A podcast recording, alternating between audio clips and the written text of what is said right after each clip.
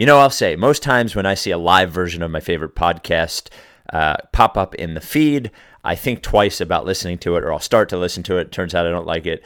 This one is worth a listen. And I don't just say that because it is our podcast. I'm saying it because it was a riot. It was a really, really good time. Dario Saric, this interview is something you should listen to. The Elton Brand interview, which surprised everybody, is something you should listen to. The Process Hall of Fame speeches, the game, the poem, uh, all of it was a really good time. So thank you from us at the Rights to Ricky Sanchez for coming. Two quick things before we get going. First of all, we announced Bust the Process 4, which is Fly the Process, is going to Atlanta as we will search for Paul Millsap. Obviously, we don't know who Paul Millsap is, so we're going to go to Atlanta March 22nd. Uh, 2019 through March 25th, 2019, with fans of Philly. If you went on last year's trip to Chicago, Milwaukee, you saw all the ruckus we raised and and all the fun we had. So this is going to be great. Three night hotel stay at the four star downtown uh, Hilton in Atlanta. We will get access to the rooftop basketball court at the hotel all weekend. A three hour all inclusive pregame party really close to the game with uh, barbecue and beer and wine tickets to the game. We will get on the court again for the group photo. You will get a commemorative Rights to Ricky Sanchez Fly the Process t shirt, obviously, airfare, all that kind of stuff. All you need to reserve it is $150 per person. All the rest of the info is at rightstoRickySanchez.com right there on the front. The other thing is, we found a way to make these great tri blend t shirts that I love so much and make them way cheaper for you. It is the same t shirt that we used previously, that awesome next level t shirt, but the price now is $19.99 instead of $29. So there is a Process Hall of Fame t shirt, a commemorative edition from the evening. So the Process Hall of Fame t shirt is $19.99. There is a 100% cotton version too. That is available on the website. And a final just thank you to Rich and Brian and Jerry and everyone else, Michael and everyone else over at North 7th at Bowery Presents, the former Electric Factory. Um, Rich and Brian specifically dealt with my mania leading up to the event, and they were. Uh, thank you guys. I appreciate it. It was a, great event and it was a, a, lot because of them. And thanks to Tropiano Bus Company again, who got Dario from his home to the Ricky and then back home safely. So thank you very much for Tropiano to Tropiano Bus Company. If you need a limo or a, a bus, uh, let them know. Without any further ado, here is the live Ricky number three. Welcome to live to Ricky Sanchez podcast on the Ringer Podcast Network. I'm your MC for the evening, Bill Simmons. Sorry I couldn't join you in person at the Electric Factory tonight.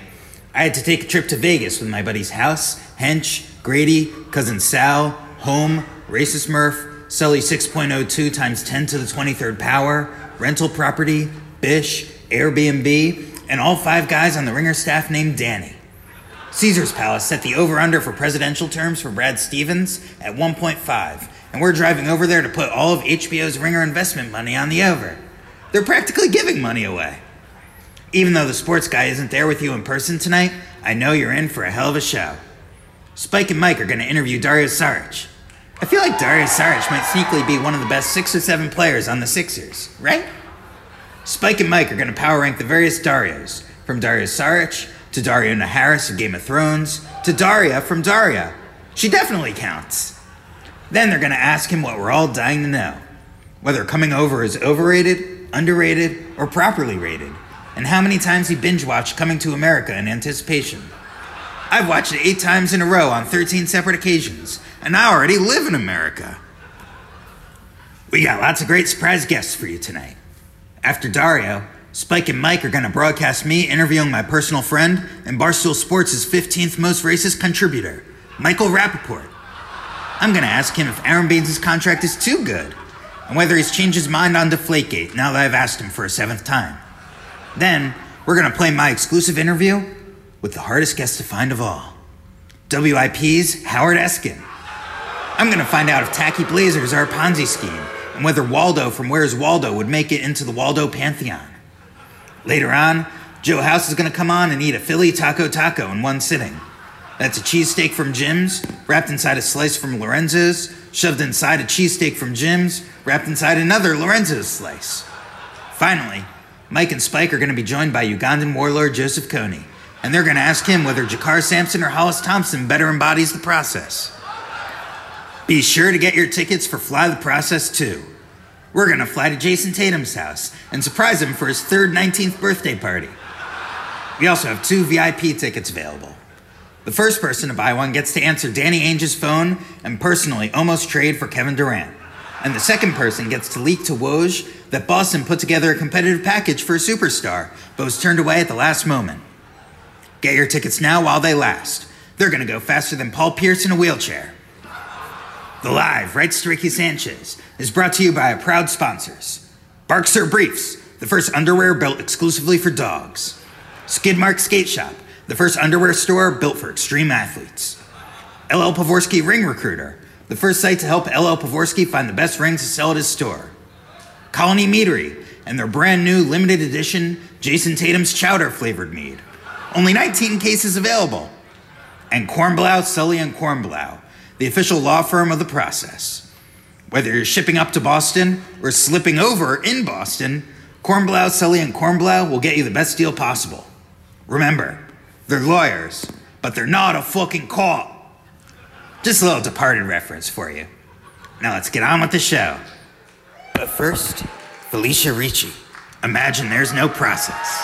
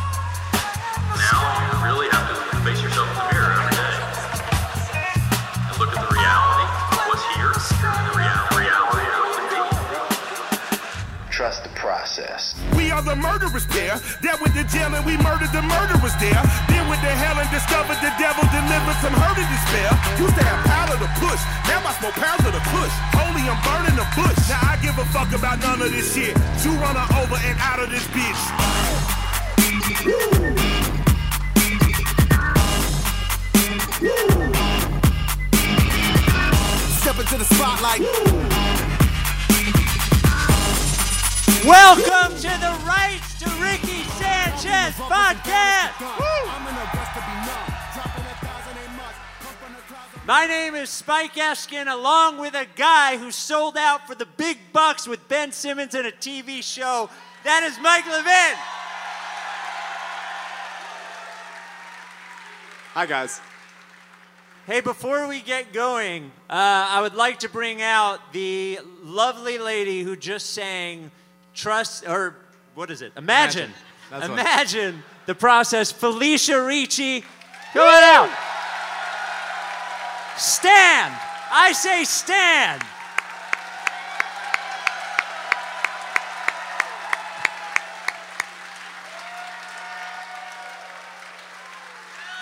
So Felicia made the mistake of filming Joel Embiid dunking on some kid at a playground, Yep. and now she's part of the podcast. Yeah. So I know you had this big future as a singer, but you're you're part of a Sixers podcast. so That's right. Thank you. Thank you.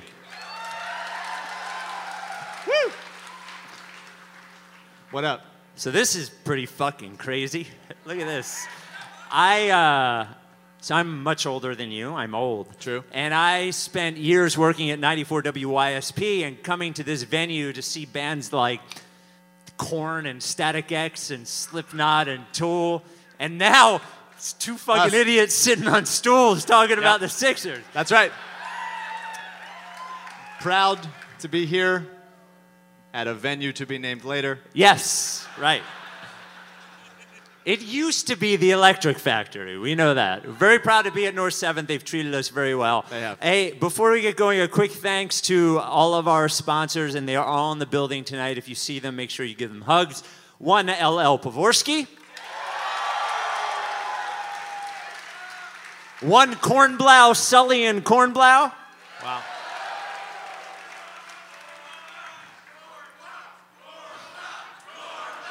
Wow. Wow. The lighting. One, Big Barker Therapeutic Dog Beds. That's good.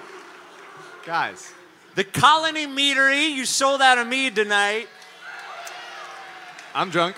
And uh, Kinetic Skateboard Shop, we uh, appreciate all of our sponsors. Yes. And of course, thank you for donating to our two wonderful charities, Coded by Kids and the Providence Animal Center. They Coded are by doing much more meaningful things than we are Oh, it's doing. great. We're very honored to be a part.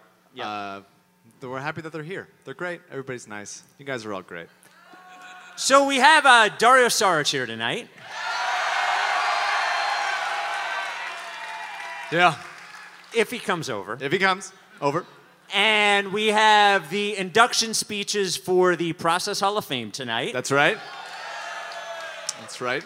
But before we get going, we promised that two people would get to sit on Big Barker dog beds and watch the whole show from the stage.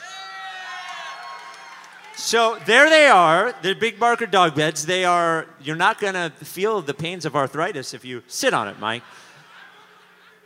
Lay on it like a Playboy centerfold. So, what I want you to do is, I want everyone to look under their chairs. And if you have a big Barker logo, go over there to your right of the stage and bring the big Barker logo. There should be two people, they should be right next to each other. Some of you have old gum. If Jack fucked this one up, there we go. Wow. Go meet Jack. Get over here. That's Meet good. Jack over there to the right of the stage. There's We- only one stage, pal. We got a say the name shirt and we got an MB jersey. Yeah, there we go. Move along. Solid. So, uh, so before we get going here today, uh, training camp started today for the Philadelphia 76ers, which is pretty good. Yep. Uh, 52 games last year, a playoff win. Just broad strokes from you. What is a success for this season? Broad strokes. Someone said title. Uh, I think it's in reach. I do think that the, the East is pretty open for the top three seeds between Boston, Toronto, and the Sixers, and I feel really good about this season. I think. Playing to the crowd. Playing to the crowd. No, I do. I'm an optimistic man. Yeah, you are. You between are. us, you're a Celtics and Knicks fan, Oh. And and uh, Well, if it, it would hurt more if it wasn't true. Oh, there we go. we're good. Too many meads. We're Too good. many meads. Is it comfortable? How do your joints feel? Mike's gonna go over. What's your name? Adam. Adam. Ryan. Ryan. Adam and Ryan. You gotta Adam give. and Ryan. Ask them how their joints feel laying on the big. How do your bug. joints feel? Already healed. There we go. Comfortable. That's right. They're old and arthritic, and they're large dogs. All right. Perfect. So, uh, at the, I, I don't know how many of you were at. We were right before Christmas at Underground Arts. We were right before Christmas. Turned out we were right That's right. about the Eagles and the Sixers. Eagles won Super Bowl. And I did, you know, Mike didn't think I should do it, but I did a, I did a little slam poetry about Dave Silver, and it went over pretty well. Yep. So I wrote another poem. Would you like to hear the poem? Go for it, buddy. The poem is called The Book of the Banned.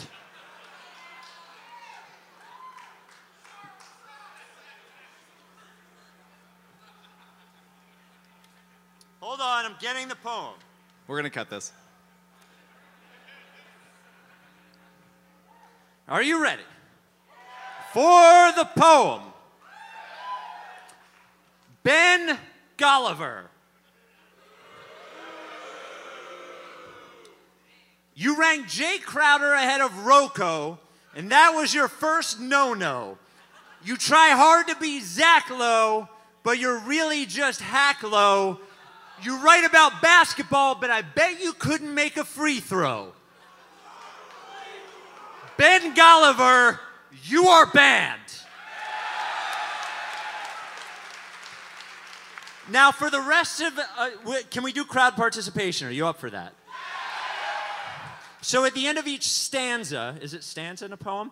I am going to point to you, and you will go, "You are banned." Ready for that? So let's try it out. One, two, three. There we go. This is alarming. Getting real culty up in this. I think we've gone too far. Ke- we have not gone far enough. Kevin O'Connor. You say that Ben Simmons shoots with the wrong hand, and you might have a point. The problem is at All Star time, you chose to anoint Al Horford over Embiid. Those are. Those are all the facts we need to know that your true meaning is to pick up Bill Simmons dry cleaning. Kevin O'Connor.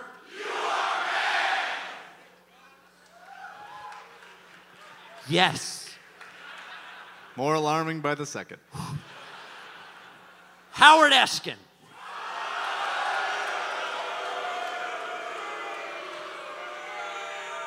All right, this I'm here for.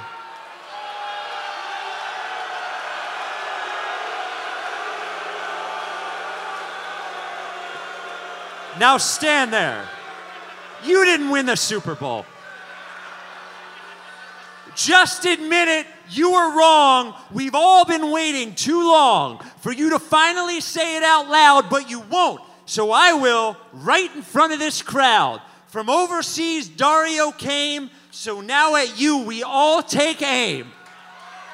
Embiid is healthy, Hinkie was right, and Dario's a player. You were wrong. We knew it all along. And Howard, you'll never be mayor. Howard Eskin.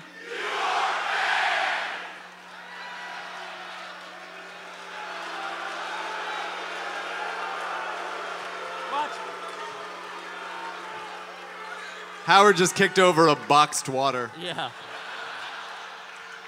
All right, this one is personal to me. I know you guys might object, but Doris Burke.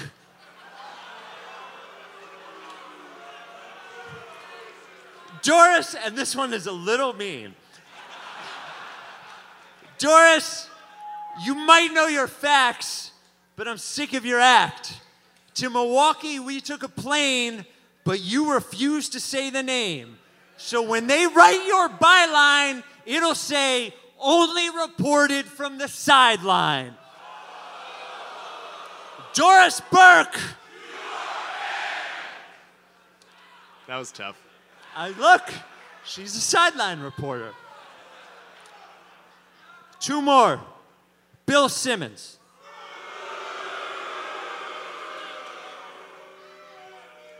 Let me pose a query. Wouldn't the best Ewing theory be the ringer without your voice? Because if given the choice, I'd rather hear Chris Ryan. Bill, I'm not lying. We get it. Tatum is 19, and you bleed Celtics green, and you better not let us find you because your best days are behind you. Bill, the best thing about doing this rant is that I don't have to listen to you kiss the ass of Kevin Durant. Bill Simmons.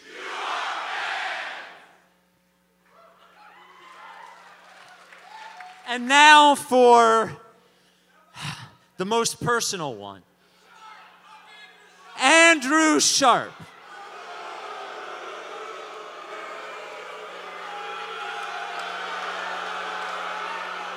Wow. Did you scare him off? What's going on here?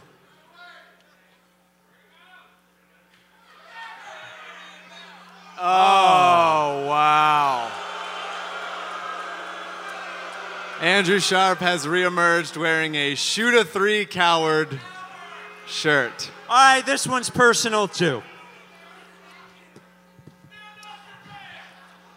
Your bad takes go back so far, all the way to Grantland.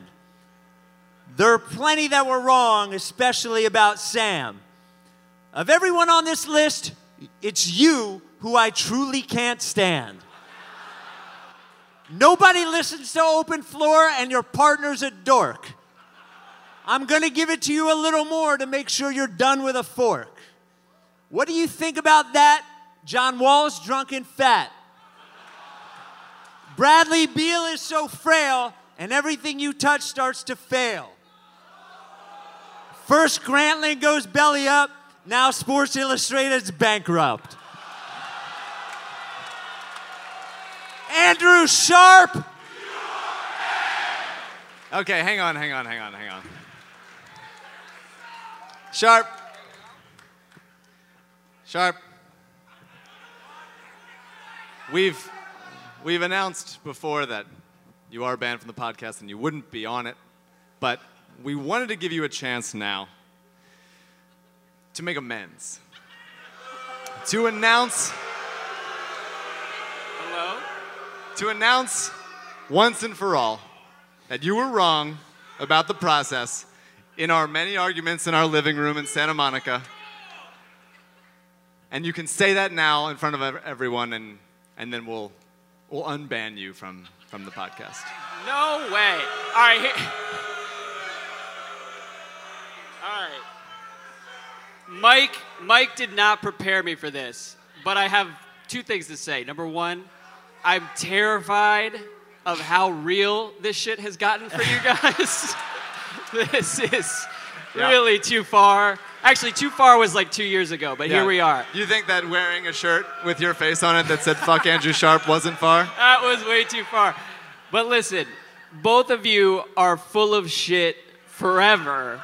And the sad part is, I don't think you even know it, Mike. Spike, at least you know it. I'm already bored. Fuck you guys. Well, thank you, Andrew. Go, go Wizards. Wizards are going to beat the Sixers in the Uh, playoffs this year.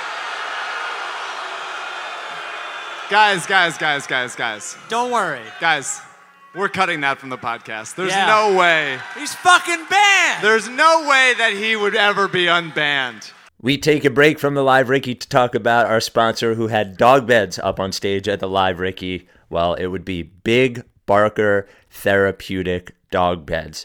You know, uh, when we talk about the dog beds, and it is sil- like it feels silly sometimes doing a dog bed commercial, but it is a serious thing. The dogs in our lives are uh, are a big thing. We spend a lot of money on dogs. We spend a lot of time on dogs. We spend a lot of love on dogs. But beds, for some reason, are an afterthought. Not with Big Barker. As your dog gets older, he will develop arthritis just like you will, just like I have.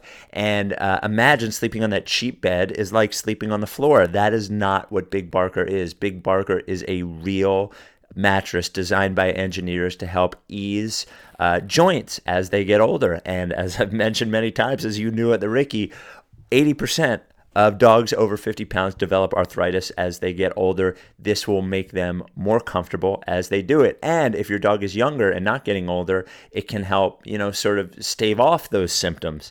Um, you can tell just by laying on it. Go to the Big Barker section, the process pup section of rightsrickysanchez.com and just see the dogs laying on it. You can see the difference. It's a very obvious difference.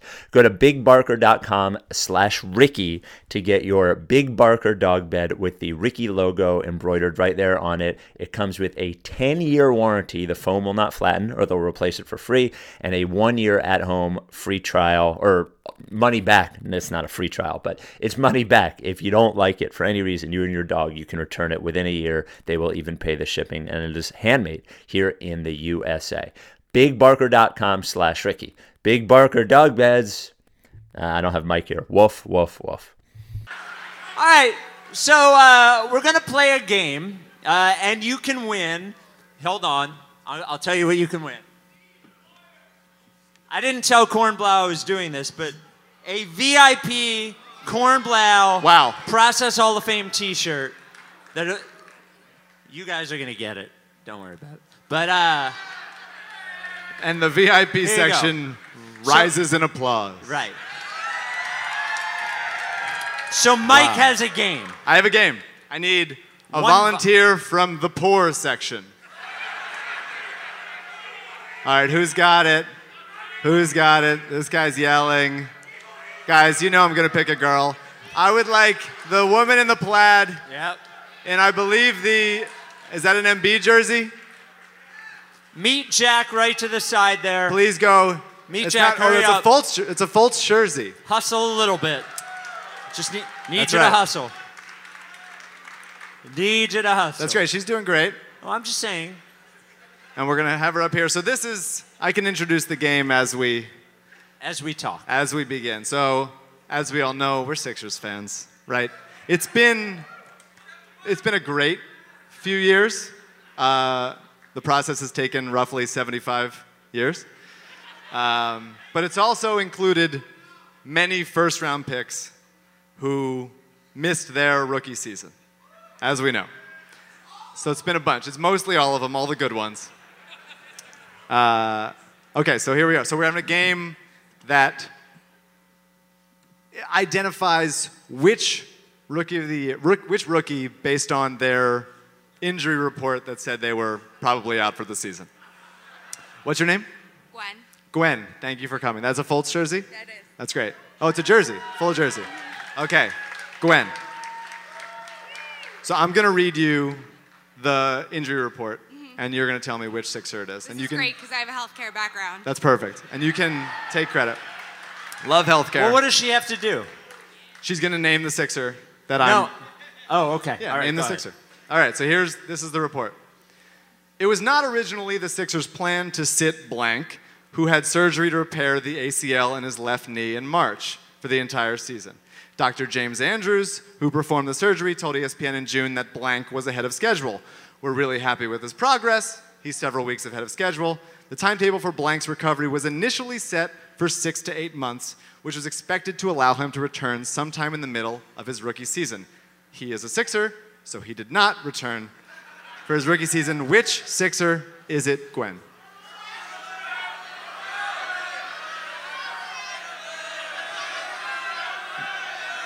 We got an ACL surgery. Nerlens? Nerlens Noel is correct.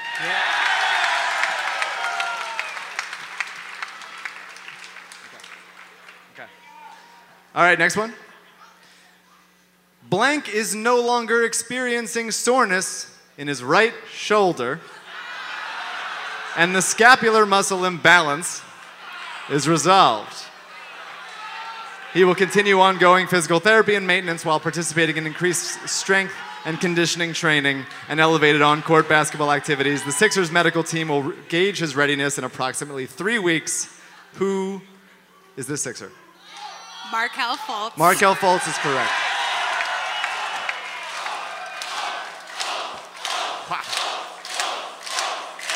Wow. Okay, two more, two more.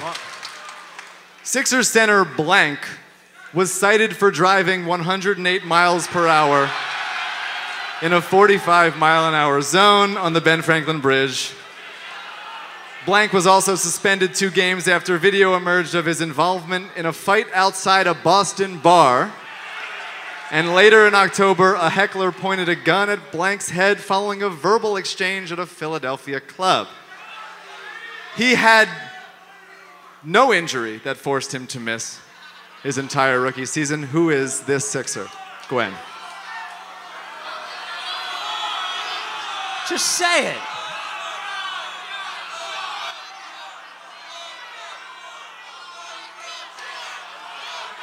The real Jahlil Okafor. Jahlil not, Okafor is correct. Not his brother. That's right. And the last one the risk with blank is that he may never come to the NBA, as he recently signed a three year contract to play in Turkey.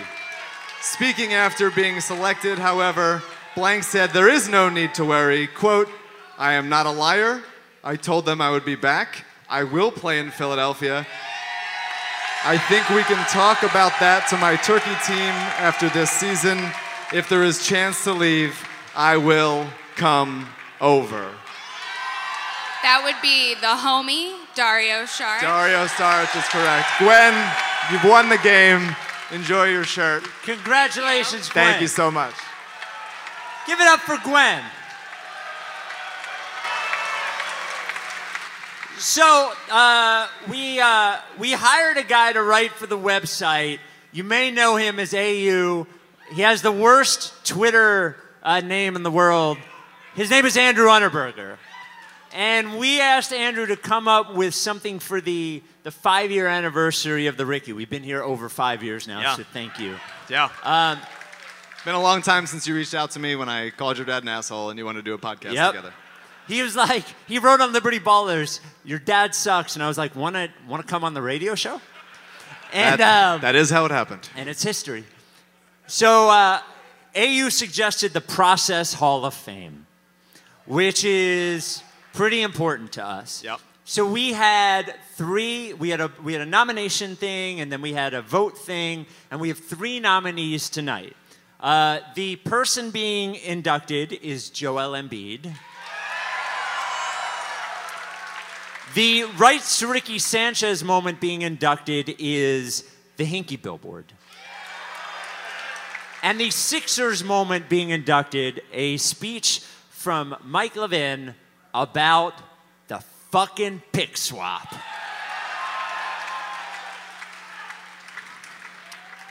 Okay. The pick swap was the best moment of my life. I've made a lot of incorrect prediction, predictions since the Ricky began that Noah Vonleh, Michael Carter Williams, and Joe Alexander would lead the Sixers in 2017 to the finals. That I would stop angrily throwing a foam roller across the room during the Celtics series. And many more that can't be proven because there's no way to listen to podcasts from the past. But the one I predicted most often, wasn't even a prediction, it was a promise, was that the picks would swap. because they had to. They had to. And then they did. The pick swap, I believe, is at the very center of process lore. It's at the heart. It bonds all other major process pieces together. For example, as somebody said, Vlade Divac inexplicably cheered in unison by process trusters at the Buffalo Wild Wings lottery party on the boulevard. Sam Hinkie's forced resignation, leaving behind a buttload of assets for the Sixers to use. Bryan Colangelo inheriting those assets, just like he inherited everything else in his life.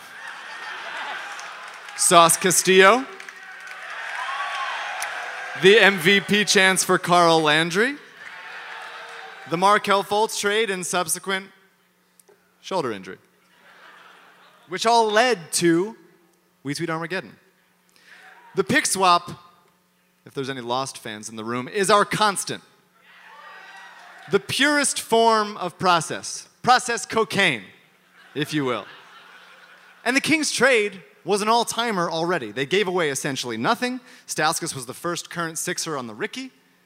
That future Kings pick played a huge role in the Fultz trade, which, by the way, Sixers are getting that number one pick in June. Boston's not getting that pick.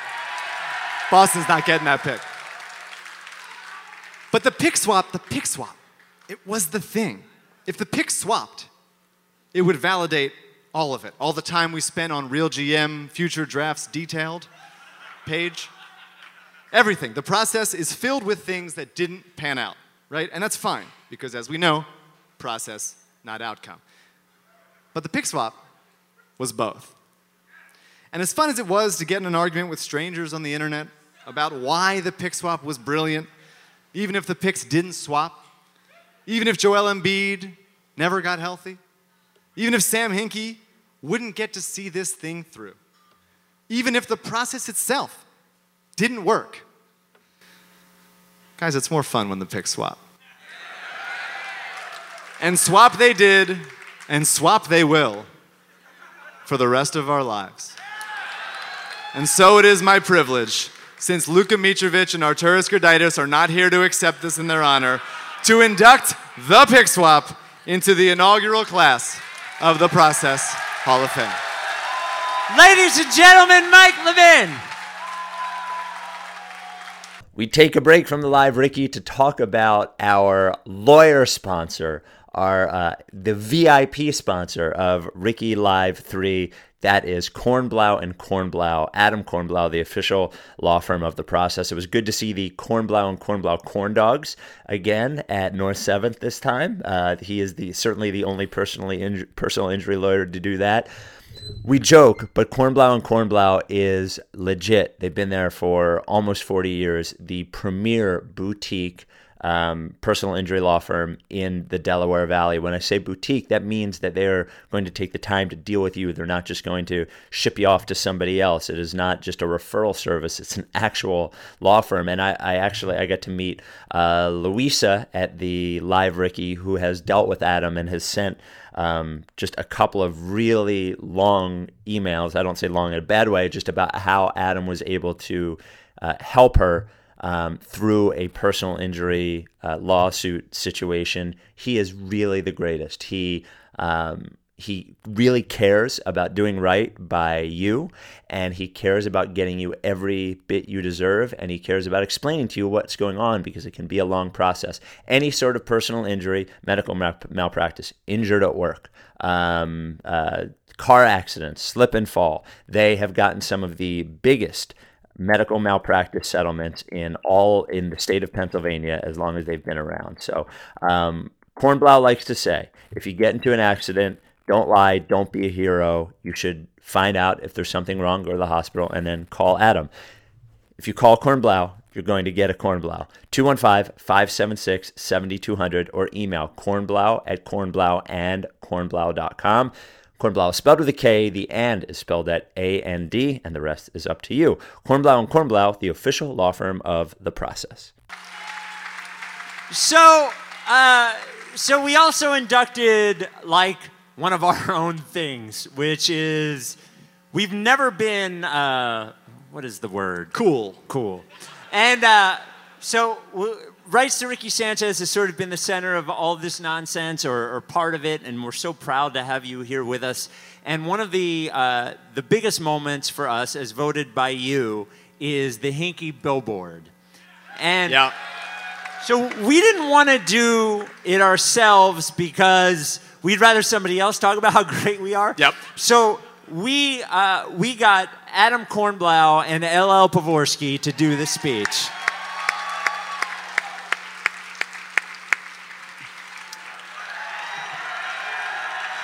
The only two guys in suits.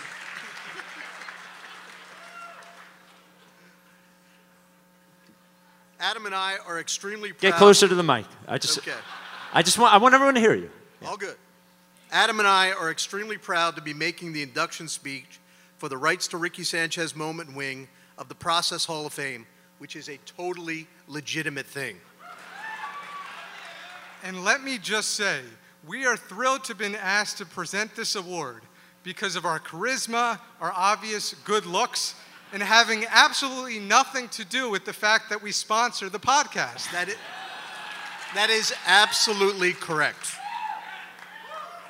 In all seriousness, LL and I couldn't be more honored to be here to induct the pettiest act in Ricky history. Buying a billboard on I 95 across from the Wells Fargo Center to taunt the owners after they ran Sam Hinkie out of town. I might need to add, you were not a part of that. Speaking of petty, right here. I'm, ju- I'm just giving the people context. Listen, I was one of the benefactors of the billboard, along with some people who wish to remain nameless Spike, Mike, Sean O'Connor, Mike Weber, Roy Burton, and a few Liberty Baller writers. But not my son Jake, because he was 11 years old at the time. and the Process Caucus does not accept juice box donations. Although Kornblau and Kornblau wasn't yet a Ricky sponsor, we enjoyed being a part of Process Nation as we stuck it to the Sixers ownership for caving to Dave Silver and the Colangelos. Nothing upsets an $800 million corporation like a rotating digital billboard leering at them from across the street for a week. Speaking of billboards, LL, did you know it was the first billboard in Philadelphia to make the national news since that sensational local jewelers I Hate Steven Singer ad?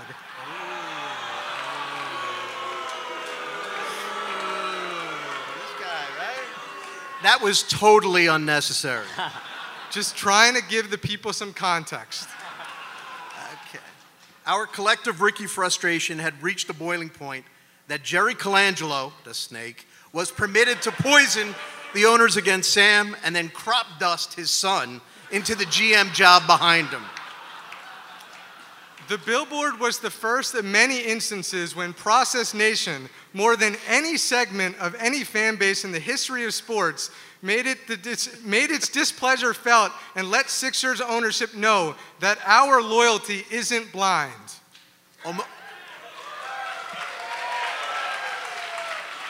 Almost two and a half years later, the Colangelos are finally gone. Oh. But the Hinkie billboard serves as a reminder that we will never let go of that injustice. Just like Kornblau won't let go of his bitterness, that LL Pavorsky Jewelers was the original Ricky sponsor.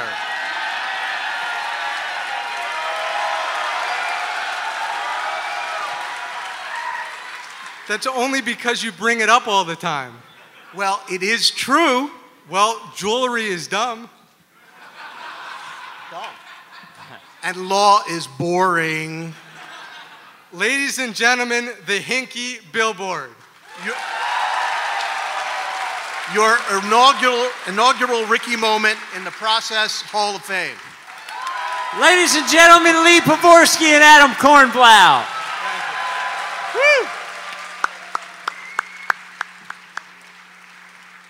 Next up will be Spike Eskin himself doing the induction speech for Joel, the process. Embiid.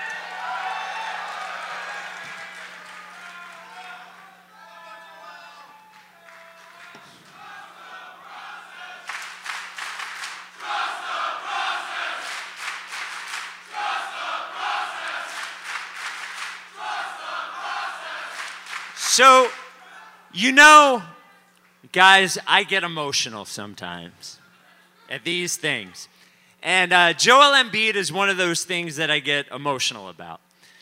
So, this is an important speech for me to give, and I'm happy to give it. Joel Embiid is the process in all ways, always. That's what Andrew Unterberger wrote on our website in a piece about Embiid's induction into the Process Hall of Fame.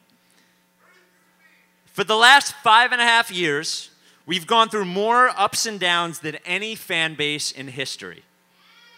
The lows were so low that we tricked ourselves into thinking that winning games, the entire point of sports, wasn't important anymore.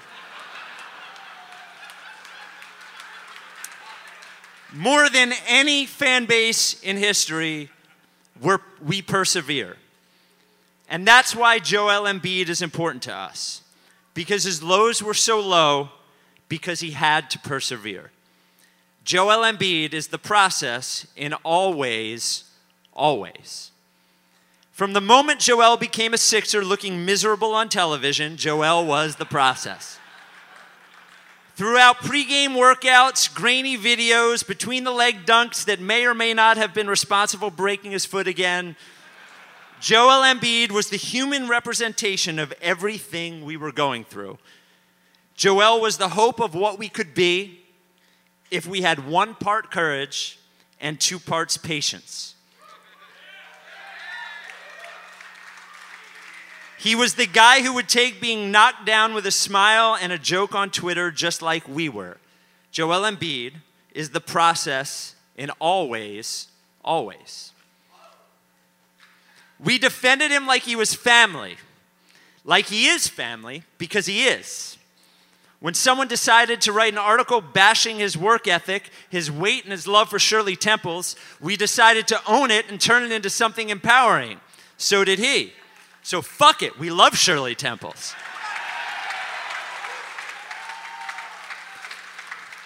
And after a broken back, a broken foot, another broken foot, a thousand Shirley Temples, and a few notable local and national blowhards saying he wouldn't play, Joel made it on the court for a game.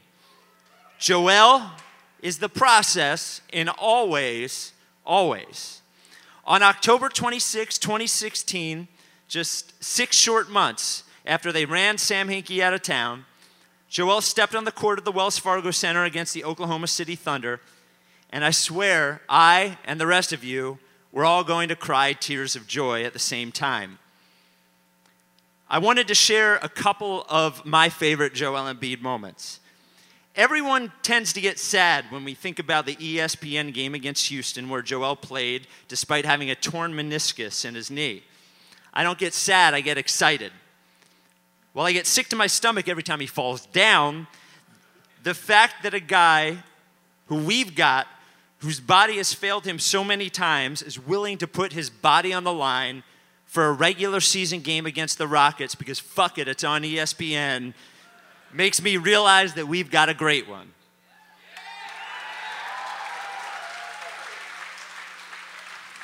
There was Retweet Armageddon. Joel took part in Retweet Armageddon. He made a Dario coming over joke and he retweeted my own dad.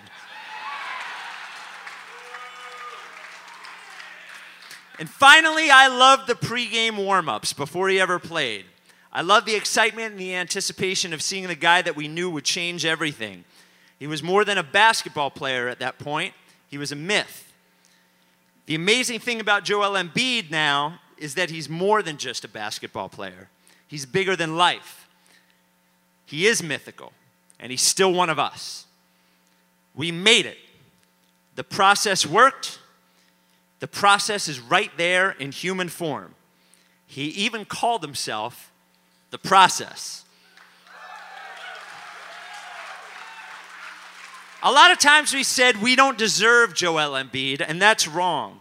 The truth is, we deserve exactly Joel Embiid.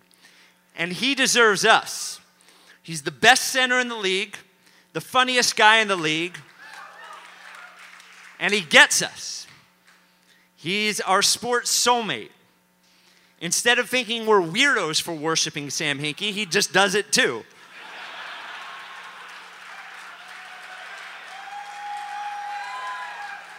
So tonight we send Joel Embiid as the first player into the Process Hall of Fame, and we value the lesson we learned so clearly. Anything worth having is worth waiting for. Joel Embiid is the process, and always, always.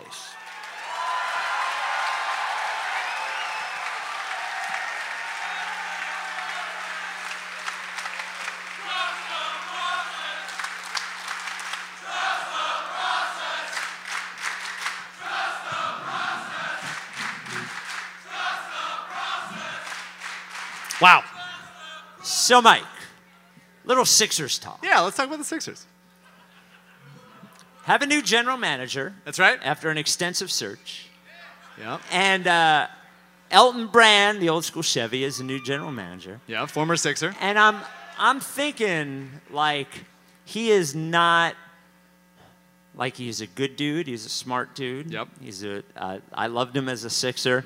He's not really that experienced, Sure. right? Um, he Spike. I don't think he.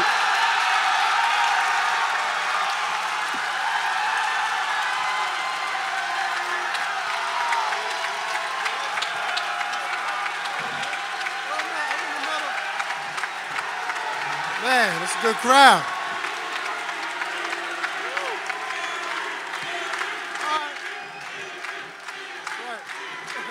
Ladies and gentlemen, process Sixer, old school Chevy, Sixers fucking general manager Elton Brand. All right, all right, all right. Wow. Even the dog bed guys are standing up. Yeah, they're, they're sitting on dog beds over there. I don't know if- They really are. Yeah. So welcome. Thank you, thank you. Glad to be here. I, I see Mike's energy is a little different when I'm right here, though. Oh, oh. Come on. Oh, no, I'm messing around. It's all love. well, welcome. Congratulations on being Sixers general manager. Yeah, it's an honor. It's an honor. It's an honor. So let, it's a it's a weird ride for you, right? Like you you sign this huge contract with the Sixers. The injuries make it rough for you to finish it out. You get signed again to babysit your little Okafor or whatever happened, and now and now, but now like your general manager had like. Uh, I guess what goes through your mind when you sit back at night and you look at the journey of the last eight years and, and wonder how you got here. No, I thought about it. So when Sam Hinkie took me to breakfast, Yes. Well done. The people love breakfast. Yeah. I see. They love Yeah. eggs. And said he wanted me to mentor some of the younger guys on the team. Would I come back? Um, you know, I saw something special, so I wanted to be a part of that. Um, I was allowed to be a part of that. It's turning out just as I thought it would. Do you do you know that you are you're on the shirt? We made a we made a shirt of of people from the process era. And Yeah. since you came back for your second stint for the Sixers, that you were you're on the shirt. If we could get it up, we can see it Oh, right there it behind is. you. So there you are, right there. We do, yeah. We, we do a uh, we do a, pot, a party called the Lottery Party. We did this shirt and it has everyone, and there you are, right between Joel Embiid and Chris Johnson, who I forgot even existed. That's right. Yeah. Chris Johnson. Chris Johnson. If we had more time, I would ask you to see how many of those people you would recognize Yeah. in the picture. so it means it means a lot to us that a process Sixer is now the general manager of the team. Yeah, yeah, it's because because I yeah I thought it was going to be Travis Outlaw. If I, it could have been one. So, uh, as you were um, as you were winding up your career, was front office something that you that you thought about? Absolutely. So I was offered an assistant GM job for another team. Uh, exactly. Other team. I hate them. They're our main rivals now. I'm sorry. I'm sorry. I'm They sorry. want to know who it was. Yeah, tell Uh, us who it uh, was. Atlanta Hawks. Oh wow! Wait a minute. Hold on, hold on. Wow.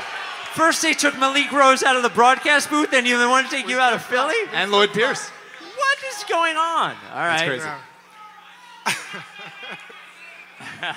Oh man. Trust the process. Yeah. Oh wow. I was gonna get to that, but we just went right Yep, for it. Right for it. Because we feel like we can ask you questions and you'll answer like too honestly because you just started the job. You haven't gotten the Yeah. PR people on your Exactly, case yet. exactly. That's why we're excited to have you early. All right. Have you early. um, what what was the learning curve like? You're going from the NBA, you're a 17 year veteran, 17, right? Yep. Uh, to being in a front office, which presumably was that the first office you've ever worked in? Do many NBA players Yeah. know how to operate operate a copier? We don't use copiers anymore. Okay. Yeah. But anyway, so I was in the office before. I did some stuff in LA. I had, Okay, a, yeah. I had a company, I had a business, but it was a steep learning curve. It became a 24 7 job. You know, agents would call, relationships would call. You'd have to, you know, take care of the players. You had to strategize. It was really different because I was used to practicing in the morning or shoot around, take a nap, practice, uh-huh. take a nap till game time. So I'd have a window to myself Yeah. at least five hours. Not that many naps in the front office. No, no. Well, now I'm the GM, maybe I'll sneak one. Okay. I like that. Because because you were the general manager of the Delaware. At the time, it was the 87ers. Yeah. Now it's the Blue Coats. Blue coats. You Okay. changed it, right? You were like, That pretty bad. come on, man. 87ers. But people say you don't have that much experience. Spike was saying it before you gave him a, a chokehold. from uh, how much should we look into your season as 87ers GM as the example of the kind of NBA GM you'll be? Because I've been monitoring this Askia Booker trade that you made. Yeah, And I'm yeah. Pouring over it. Good one. You know, development. We had um, few guys get brought up to the NBA. That's right. That was the goal. You know, we we developed some players, so we have to develop this young team outside of our superstars, of course, and that's the way you look at it. You definitely don't look at the record there. We don't mind not looking at the record. We've been not looking at the record for We most haven't of our looked at the record in half a decade. I don't know. Do Yeah. they still keep? Do they keep, keep records still? I don't even know. Yeah. We, we started off with the 87ers, which is the Blue Coats now, 0 and 6. And Brett Brown says, Yep, I taught you how to lose. At least I That's good. True story. So they asked Joel Embiid today what his first reaction was when he heard that you were general manager, and he was like, "I remember dunking on him two years ago." I guess my question is, do you remember him dunking on you two years ago? Listen, I will sacrifice my body for the process, all right? That's right. Wow. Thank you. Thank you. Wow. Thank you. But but I do remember lighting him up too for about two weeks. Yes. Till my till I couldn't anymore. He took over for the last five months. But I did have a good two week window. I was hot. Uh, Mid range. You remember old school Chevy, mid range though. That's right. Mid range. Well, so you were you were a Sixer. You had two stints. Um, you had a great career, slowed down by injuries in the middle a little bit, uh, but a great career still. And uh, you're, I would say, generously listed at 6'8". Uh, how much better would you have been if you were actually 6'10"? Um, yeah, I'm, I have a short neck. You Yeah. know. Yeah. It's the arms. It's all It's about the the arms. wingspan. That's right. Right. See, I was pre-analytics and wingspan stuff. I you don't block shots with your head. Could you touch me and Spike at the same time? Could you try it? Stretch out? I, I don't think I want to do that. You don't do that. All right. That's fine. That's fine. All right. We want to show a video up on the screen. uh, we're all going to watch it of uh, a, uh, a video that we all have been waiting for for a very long time. I knew that I got drafted. No one picked for a reason.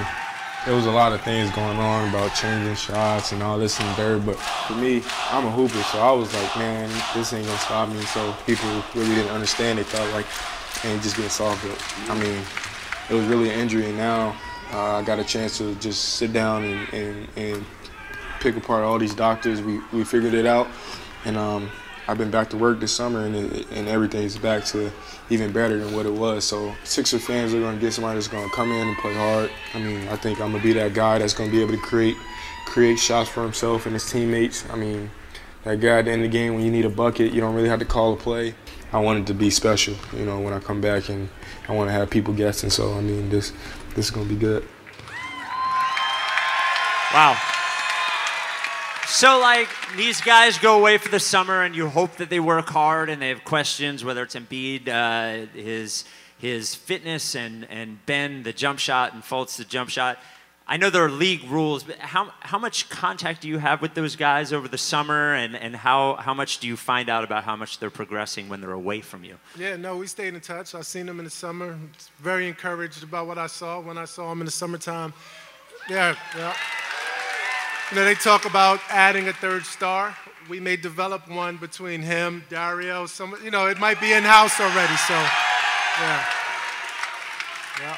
So it's it's obviously been a, a s- an odd summer for the Sixers. I think you can agree, uh, internally as well as externally, probably. Uh, the collar appears to be normal. Normal collar. That's what a normal collar looks like. I just want to. That's a low blow, man. That's a low blow. I'm sorry. I'm sorry. That I'm wasn't sorry, us. That I'm wasn't us. I'm- I, I'm I at it. warned I'm- Mike the whole is over. time not to be This a is over. Yeah. oh. Oh wow. All right. I don't know. No, All we're, right. we're good. We're good. We're good. But so so this summer. I'm sorry. That was me. The the thing that ins- That that was not Elton. Had nothing to do with Elton. I'm the out thing- of here, man. The thing That's that made me. You guys uh, are rude. Yeah. The thing that made me the most uh, excited this summer was was the Zhaire trade. Um, because they have this guy, Mikal Bridges, who we I, I think we all really liked. Nova kid, uh, stretch the floor, plays D. But to move back and get a, pick up a late first for for Brett, uh, when a coach, generally a coach GM is sort of more like present thinking, uh, was really I, I, that was a good sign to me. Um, what what role did you have in that, and, and what can you take out of that trade uh, and look to the future with? Uh, no, we, we were a part of it. I saw Zhaire the whole time. We went to LA twice to visit him. Um, so we were recommend, recom- we made recommendations to coach. Yeah. Like he has a lot of upside, and then the unprotected Miami pick is just ha- we must have. It was a must have. Yeah. But we were we were involved for the last four months. That's what people don't understand. It's not like I'm by myself. We have a great staff with Alex Rucker, Ned Cohen, Marc Eversley. We've been a part of this for the Yeah. last five months. Yeah. So, wrapping it up. First of all, big hand for Elton Brand, Sixers general manager.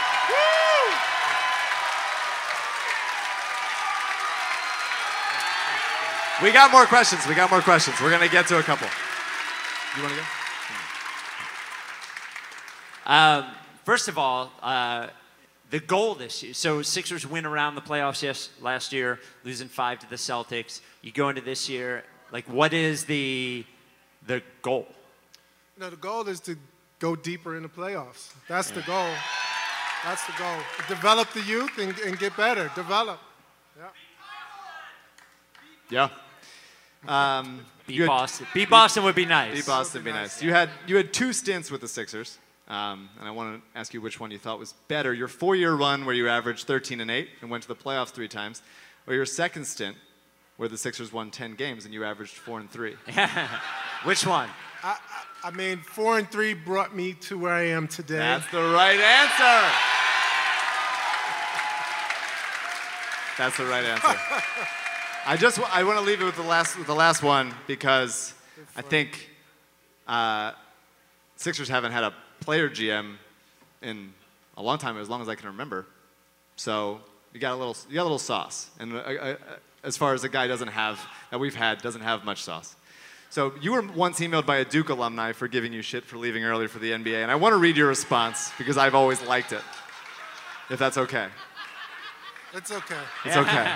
It'll always be on the internet. It's on the internet. Thank you very much for reminding me of the reason why I left Duke. People like you cannot and will not ever understand my situation. I'm sure daddy worked very hard to send your rich self to college while real people struggle. I would also like to extend an invitation for you not to waste your or my time ever again. Never being considered a part of your posh group of yuppies really hurts my heart. Yeah, right. Because I don't care about you or your alumni. Sincerely, Elton Brand, number 42 NBA. Adding the NBA was really good. I just want to say that I've always loved and respected that. And I want you to bring that level of sauce to the GM role here. Got it. Respect, respect, respect. Elton, thank you so much. Uh, these, so uh, forgetting about me and Mike, we're worthless. These people here are the people who have lived and died with this team for the, the hardest five years that, that any fan base has ever been through. And Yep. uh, they, uh, you're a guy that they like and a guy that they respect, and coming in here and talking to them is a, is a great thing. So, yeah. Thank you, everybody. Appreciate it. I'll Ladies and see you on gentlemen, the road. Thank you. Elton Brand.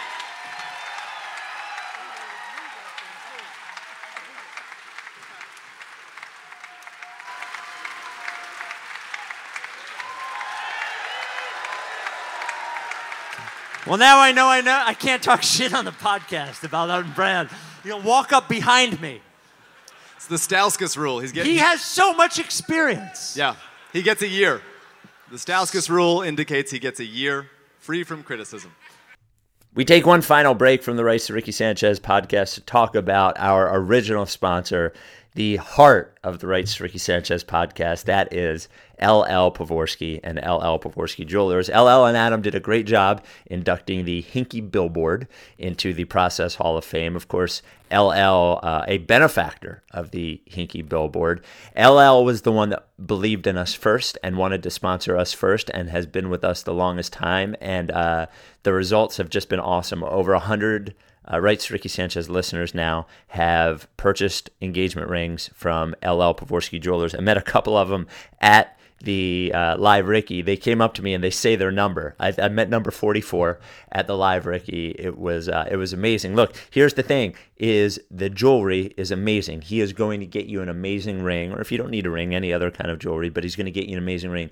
He's going to get you the best price because you are a Rights to Ricky Sanchez listener. And the thing I think I like best when you go into there into LL Pavorsky Jewelers, it's a uh, it's a wonderful store. Like it's a, a nice place to be in. It's a cool store, but um, that's what you call it, right? A jewelry store, yeah. But the the thing I really like is you go in there and it's not like it's LL. you know, like you're dealing with him. It's not uh, a bunch of salespeople ready to jump on you that you, you can't trust. It's LL. He's one of us. You know you can trust him. So if you're going to get an engagement ring from LL, make sure you give him a call and set up an appointment first. 215 627 2252. Actually, you don't even have to call him. You can tweet him or you can email him. Just go to llpavorsky.com. You can email him there. The store is at uh, 707 Walnut right there in Philly. Um, and for every podcast, LL makes generous donations to our friends at Coded by Kids and the Providence Animal Center. LL Pavorsky Jewelers, the jewelers that are now back to the podcast. So, before we bring up one Dario Saric, wow, we wanted to bring up uh, a guy that is widely recognized on the internet for a lot uh, for being Dario Saric's biggest fan. The Dario guy. Some people Ladies say. and gentlemen, the Dario guy, Seamus Clancy. Wow.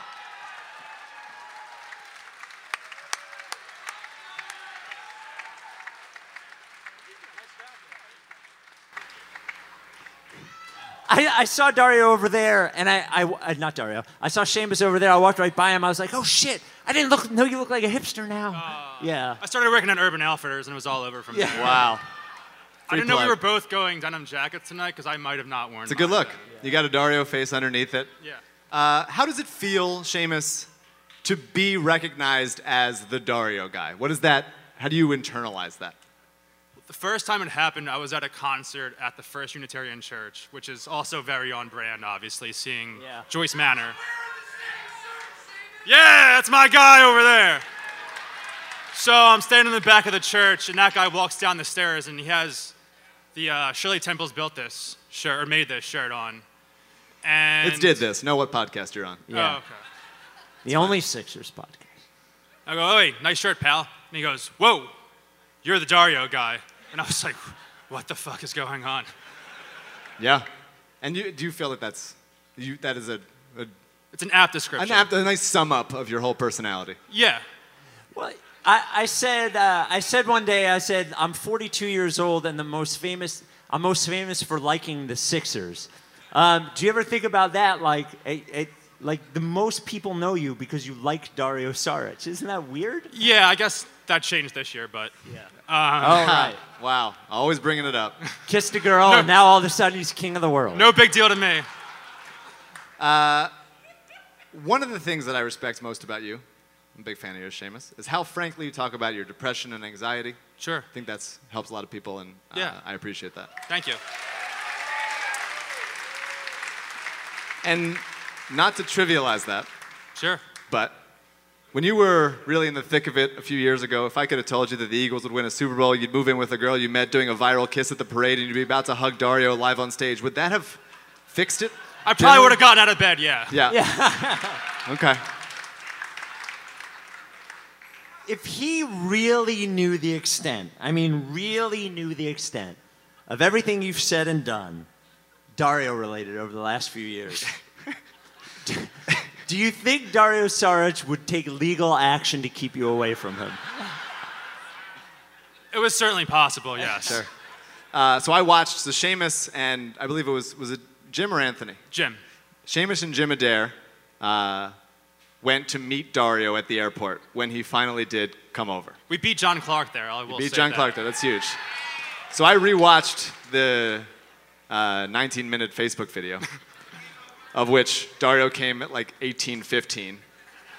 They kept pushing him back and back, and we're standing in customs, and everyone is there is wearing like a soccer jersey coming back from Spain, or Sure. it's family greeting their kids coming back from some trip or whatever, and then just me and Jim standing there like two creepy internet people. Yeah.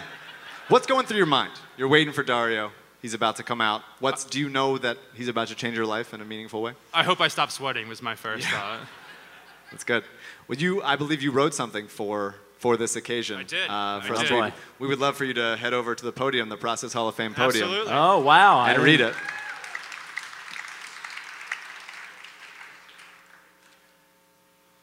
Dear Dario, I feel like I can call you Dario because you and me are so alike.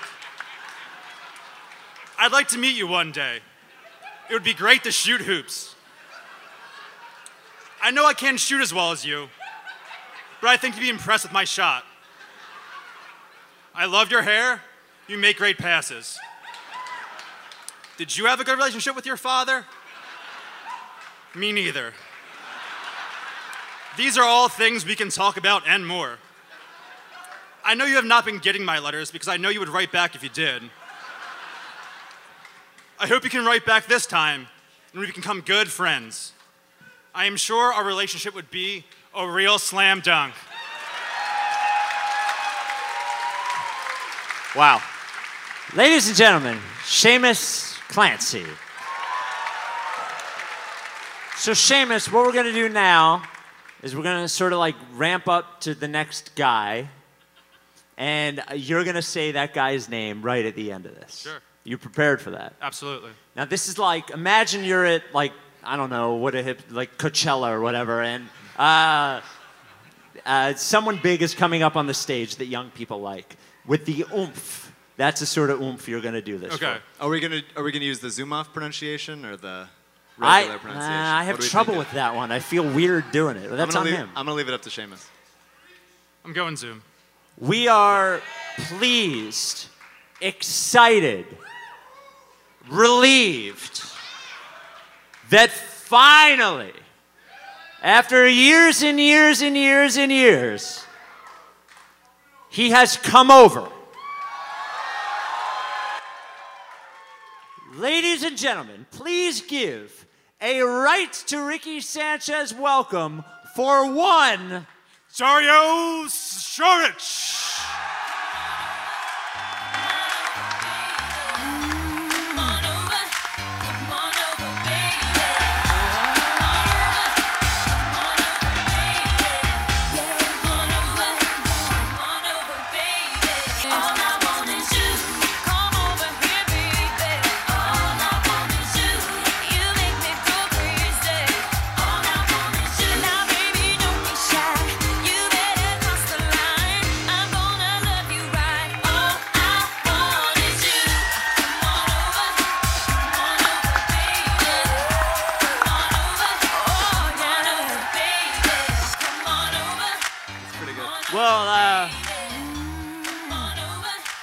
I think the uh, the question we all want to know is what made you finally decide to come over? Uh, yes, finally I decided, you know, to come over. uh, I don't know. You say like it's been it's been like years, years and years. I feel like uh, you know I, I need to give to these people something, you know, to exchange about that, and uh, you know, finally I come over, you know, and uh, if I know it, crowd will be like this, I will come immediately, you know. Yeah. wow. Do you do you remember people being at the airport waiting for you to come over? Were you expecting that? Uh, yes, uh, it, it was amazing. You know, people told me, you know, they were fol- following on an application Yeah. about my flight and things like that. It was crazy. When I saw the people there, I was like, oof, I'm feeling like a Yeah. star, you know? because my dad picks me up from the airport and I don't want to talk to him. I can't imagine what you want to talk to cameras after a long flight. yeah, it was it was really crazy. I was like so surprised, you know, the, the, the people was waiting like that for me years, years, and years, you know? they were the they were in the customs line since summer 2014. So uh, after you get drafted for the Sixers and, and you are overseas and playing, how much of what's going on here and uh, what is going on with the Sixers and what fans say and what media say about you, how much of that are you aware of? Do you, do you hear a lot of that? Um, I'm the not guy, you know, who, who is really trying to follow the what's going on in the world, special in the news and things like that. But I know it, you know, people want me, you know, to come back. Obviously, Philly got like couple bad years, you know, we Mm. can say like that. You know, when people were You can say bad years. so yeah, exciting, you know, waiting for me, Joel, to come back from injury, you know. And uh, now we are everybody here, you know. Special last season was amazing, and I cannot wait to start this season. Yeah. For, for a team where, where jump shooting has been a major question mark for a bunch of different guys, MCW, Tony Wroten, uh, ben, ben Simmons, Markelle Fultz, you went from being a 23 point shooter, 23% three point shooter, I'm drunk, from uh, behind the line. And a He six- really is. He's been drinking all That's, night. that's totally fine. And a 60% foul shooter to then 30, 66, 32, 72, 33, 74, and now in your second year in the NBA, 39% from three. And 86% from the line. Um, It seems like you you are you are destined to have a, a 40 a 50 40 90 season, which Uh, we don't see very often. And I, I just want to ask, how did that happen? And can you make that happen for everyone else? um, I don't know. I've been I've been really working this summer and this summer too. You know, on my on my shots. It's uh, you know, Brett Brown told me, you know, the future of NBA league is a three-point shot. You know, and especially in your position, uh, you need to be ready to shoot the ball. Especially with Joel and Ben. You know, you need to stretch out the the pain. You know, and. um I was just mentally ready, you know. I was one year older than year before. I have, uh, I learned how to play. I learned how to play the NBA game, and obviously, I grew up. Yeah. The the thing that that you said at the end of the season uh, was that you had to work on your defense in the offseason. I just want to know how that's going and how you how you plan on doing that because you did get such so much better as a shooter from year to year. And I want to know if you're all of a sudden going to be like Covington on defense. Ah. Who cares about defense, you Oh, know? wow. wow. When you got Joel behind you, you don't need to play defense, you know. Gotta get buckets. All right. Um,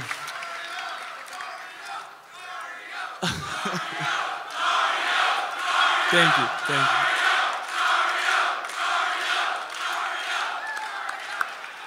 I want to say, you know, I appreciate everything what you did for me, following the team, you know, and, and uh, be great support to us last season and last two seasons. Thank you, thank you. It was amazing. Thank you, guys. So basketball, NBA basketball is a team game, but I want to ask you some questions about uh, individual players and one-on-one. So, who would win one on one, you versus Embiid.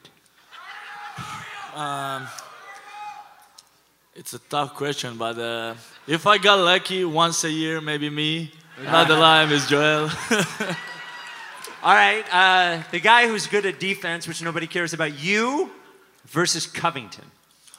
Um, he's playing defense. I'm playing offense. I think it will be a tough matchup.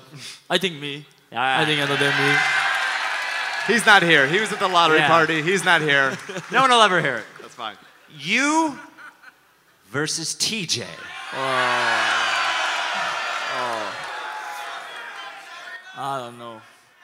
I don't know. I will let him beat me, you know. Yeah. I like him so much. I like him so much. He's a little guy. Yeah, he's a little guy, my boy. Yeah. Ta- talk about your relationship with TJ and how that sort of came together. Trust the friendship. Shit.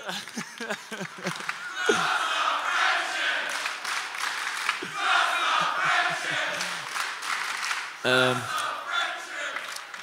um, we got unbelievable relation, you know. And uh, when I was when I was coming here, I was like, always was in my mind, you know, I need to find some friend. And when I meet TJ, obviously, you know, love is in the air, you know that song. And he's like, you know, it's amazing. He's an amazing guy, and it's a pleasure to be the, his friend and play with him in team. Yeah. You know, Dario, TJ did the first one of these that we ever did, and he came out with two beers and just saying curse words the entire time of it. The crowd loved him. I wish I came, but we got training camp, you know. Oh, yeah. Elton was here, you know. He saw me, uh, uh, tough I- one for me. I thought nobody cared about defense. Yeah. uh, Sixers have a lot of guys. Your role, you know, depending on uh, all the other players on the team, people have talked about you, you starting. Maybe you're you're not starting. How important to you and to uh, an NBA player in general is to be the guy who's in the starting lineup? Uh, for me, it's very important, you know. I will not lie, you know. Last year I was talking, oh, okay, maybe if I start from the bench, will be easier for me or something. I'm not gonna lie. I like to start, you know. I like to play. I like to play with first unit, you know, with the other guys, and uh, having more minutes, of course, is in, in my blood, you know. All basketball players wanna be the guy, you know. Even if you are in team with uh, Ben and Joel, you know, you wanna be there. Yeah. Yeah. So, so you were drafted so high because of your creation abilities. We all watched the videos. It's crazy how many people watch the videos. Uh, but you became more of a spot shooter, um, and you change your role based on based on who's in there. Do you do you want more opportunities with the ball in your hands, uh, like pick and roll opportunities? And do you, do, do you want to show off that creative side that you that you did more in the Adriatic that you don't necessarily do quite as much here? I'm not care if we win championship, you know. Yeah. If we win championship, I don't care, you know. But obviously, when you have Ben and Joel, you know, you need to play another lo- role. And uh, Brett told me that, and uh, you know, I accept that. You know, end of the day, all 12 guys, you know, want to win the championship. Yeah. You know, it's not.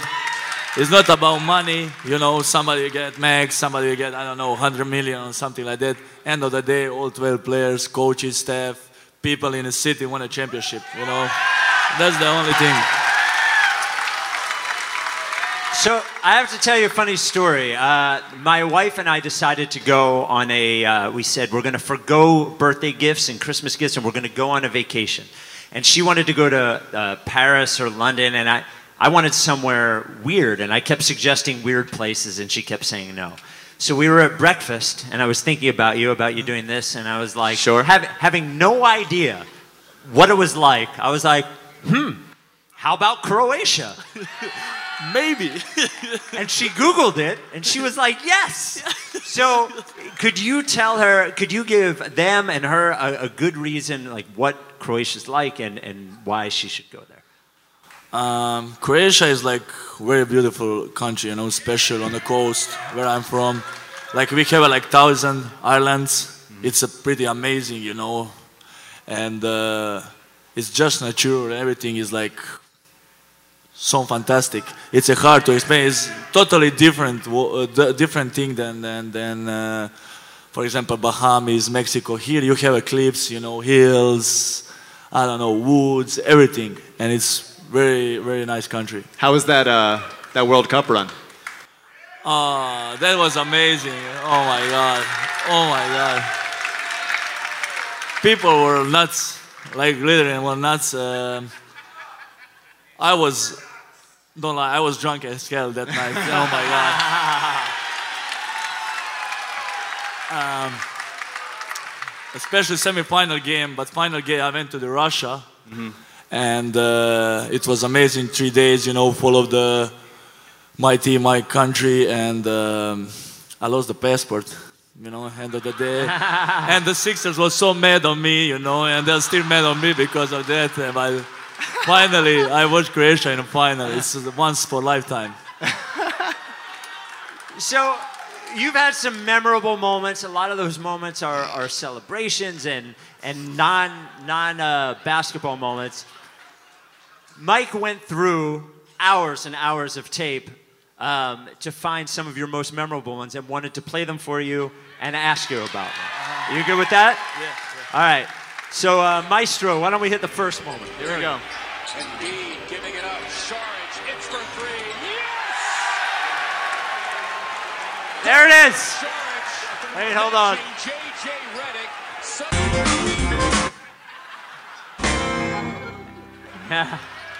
Talk talk to me about that celebration. Yeah.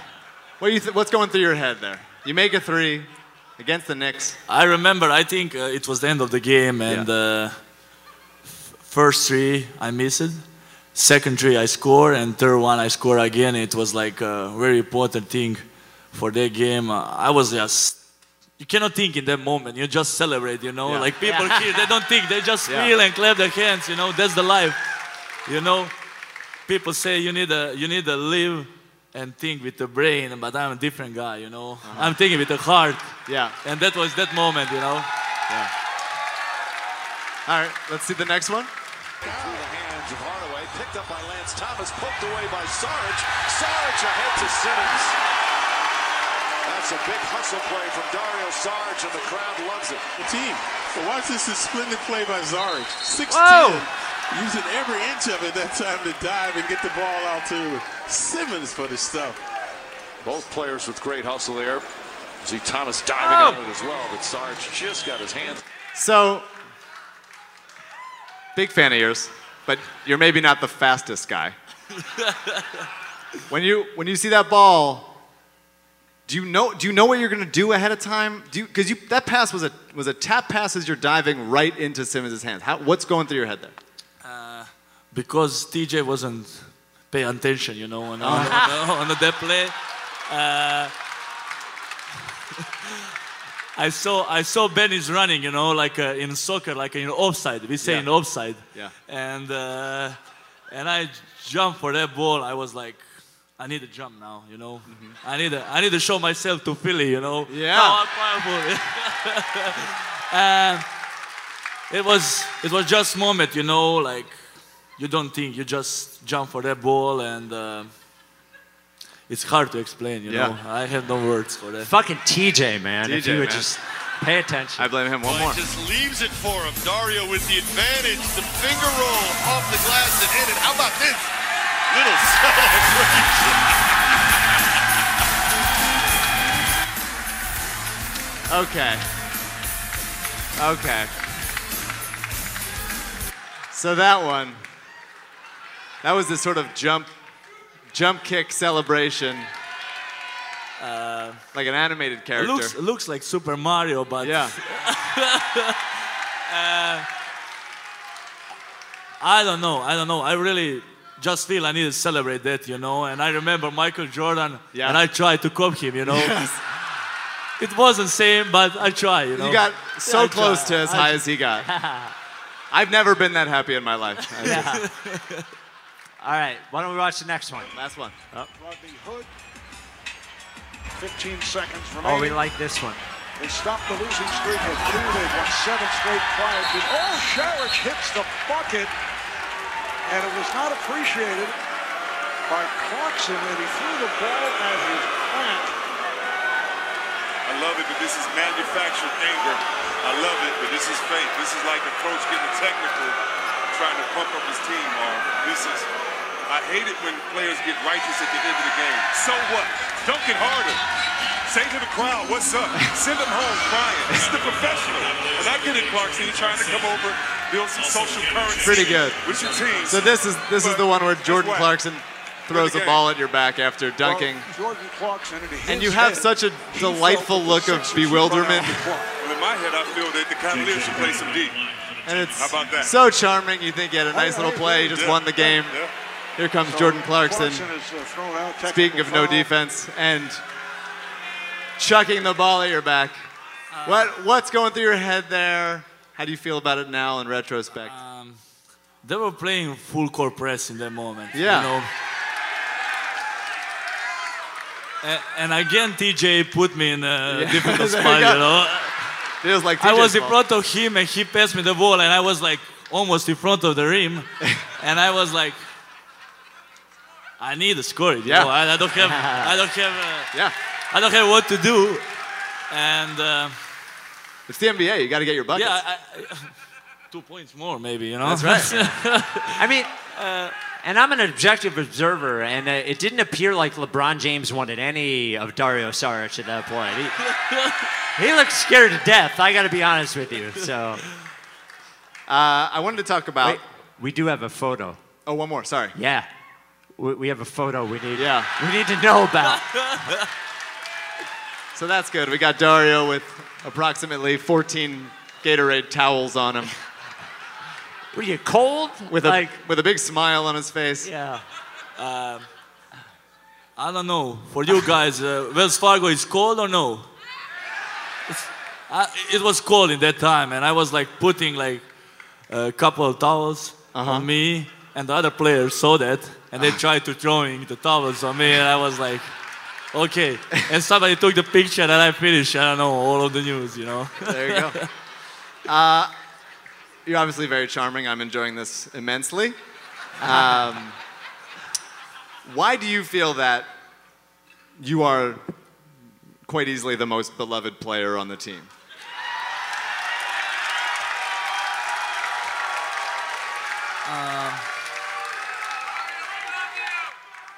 Can you repeat the question one more time? You're, you're the, no, of course. I've heard you do this with Molly. I, I would love to repeat the question.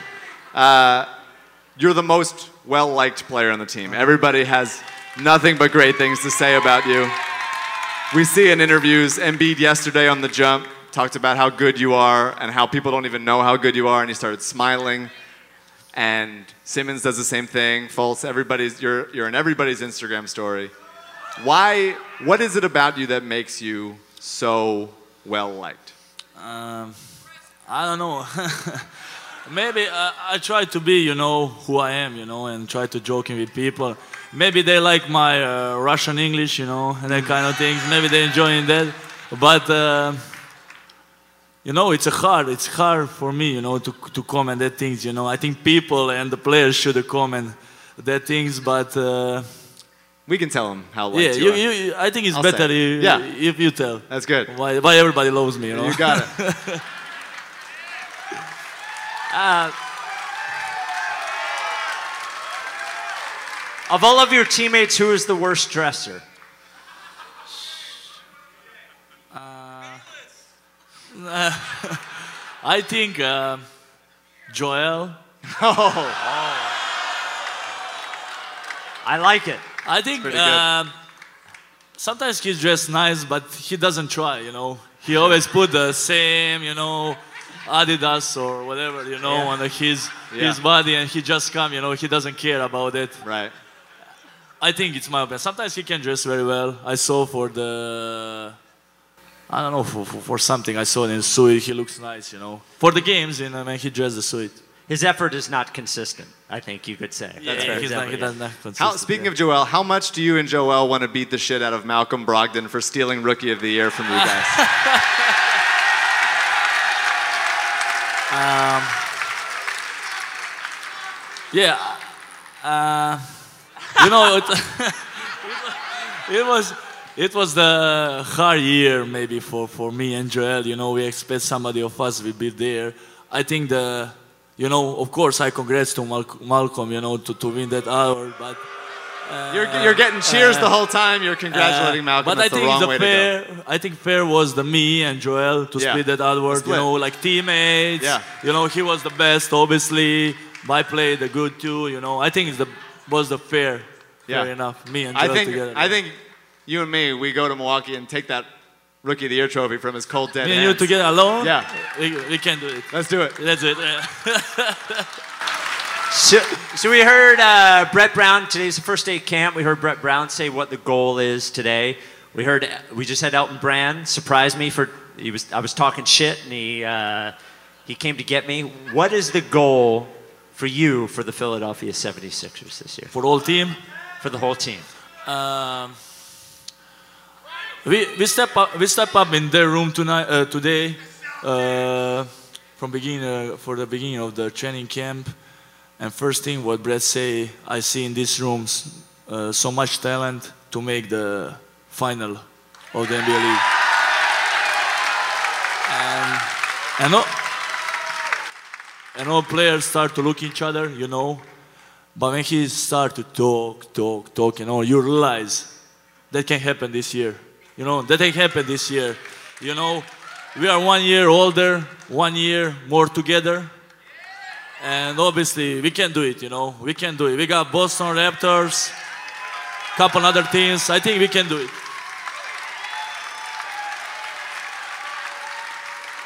That's a that's a good way to end it, but I, I have to ask one more question.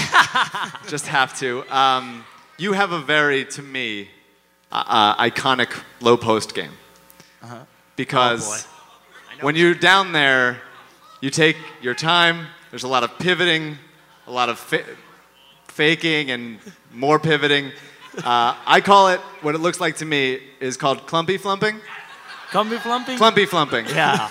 and it works. You're very successful in the post. And I want to know when you're in the post and you got a guy on you, do you have like a max amount of jab steps and pivots and spin, fake spins and spin backs that you have? Or do you just know nobody's to come double me?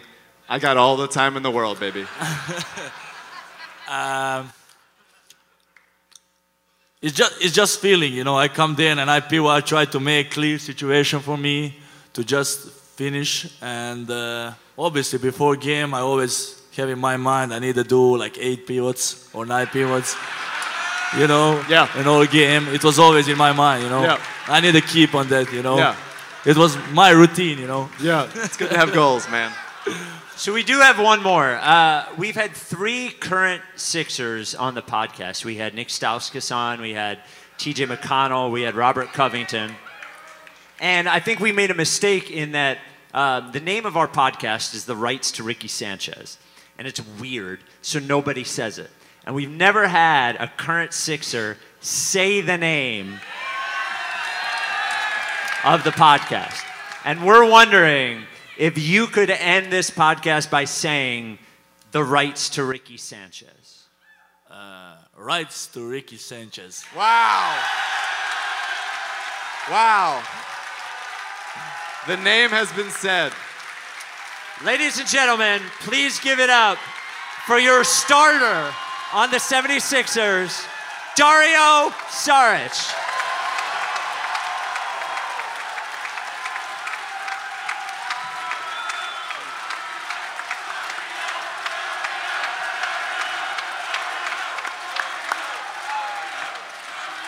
Thank you guys a lot. Thank you. Thank you so much.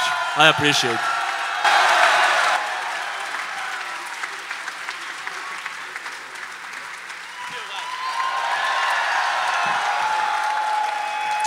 So there's not uh, much more that we can say after that. Mike always makes fun. Of, well, first of all, he was really charming. Oh, the best. So Uh, good. He dresses like TJ, though. I mean, if Oh, you go wow. back to the, anyway, uh, Mike always makes fun of me. This is uh, we started a podcast a little over five years ago because no one had a Sixers podcast. Remarkably, after all this success, no one still does Still except don't. for us. Um, but the fact that uh, we have been a part of a bunch of people like you who have always uh, supported what we've done, but have always been so kind and, um, and just uh, happy at every event. It means so much to both of us. It's really unreal. I, I just want to say thank you. Um, this is, it's so stupid. You know, real bands have played on this stage. Yeah. Why are we here? So many real bands. We hardly ever talk about the Sixers. Um, but I just wanted to say thank you. You are the uh, most wonderful people in the world, and I know my wife is jealous of you. Um, but I love her more, that much more, but more. Uh, but I love you all so much, and I uh, I can't, from the bottom of my heart, thank you for being here. Please give yourselves a hand. This has been a wonderful Thank you, guys. experience for us. Thank you. How was the How are the dog beds? Yeah. We got wonderful and two thumbs Do you up. guys have dogs? Because you can keep the dog bags. They're yours. Yeah. Wow. Anyway, I think the way we should end the podcast is Mike having to say it in front of a bunch of people. Do you support that? I say, do you support that? Are you down with TTP, Mike?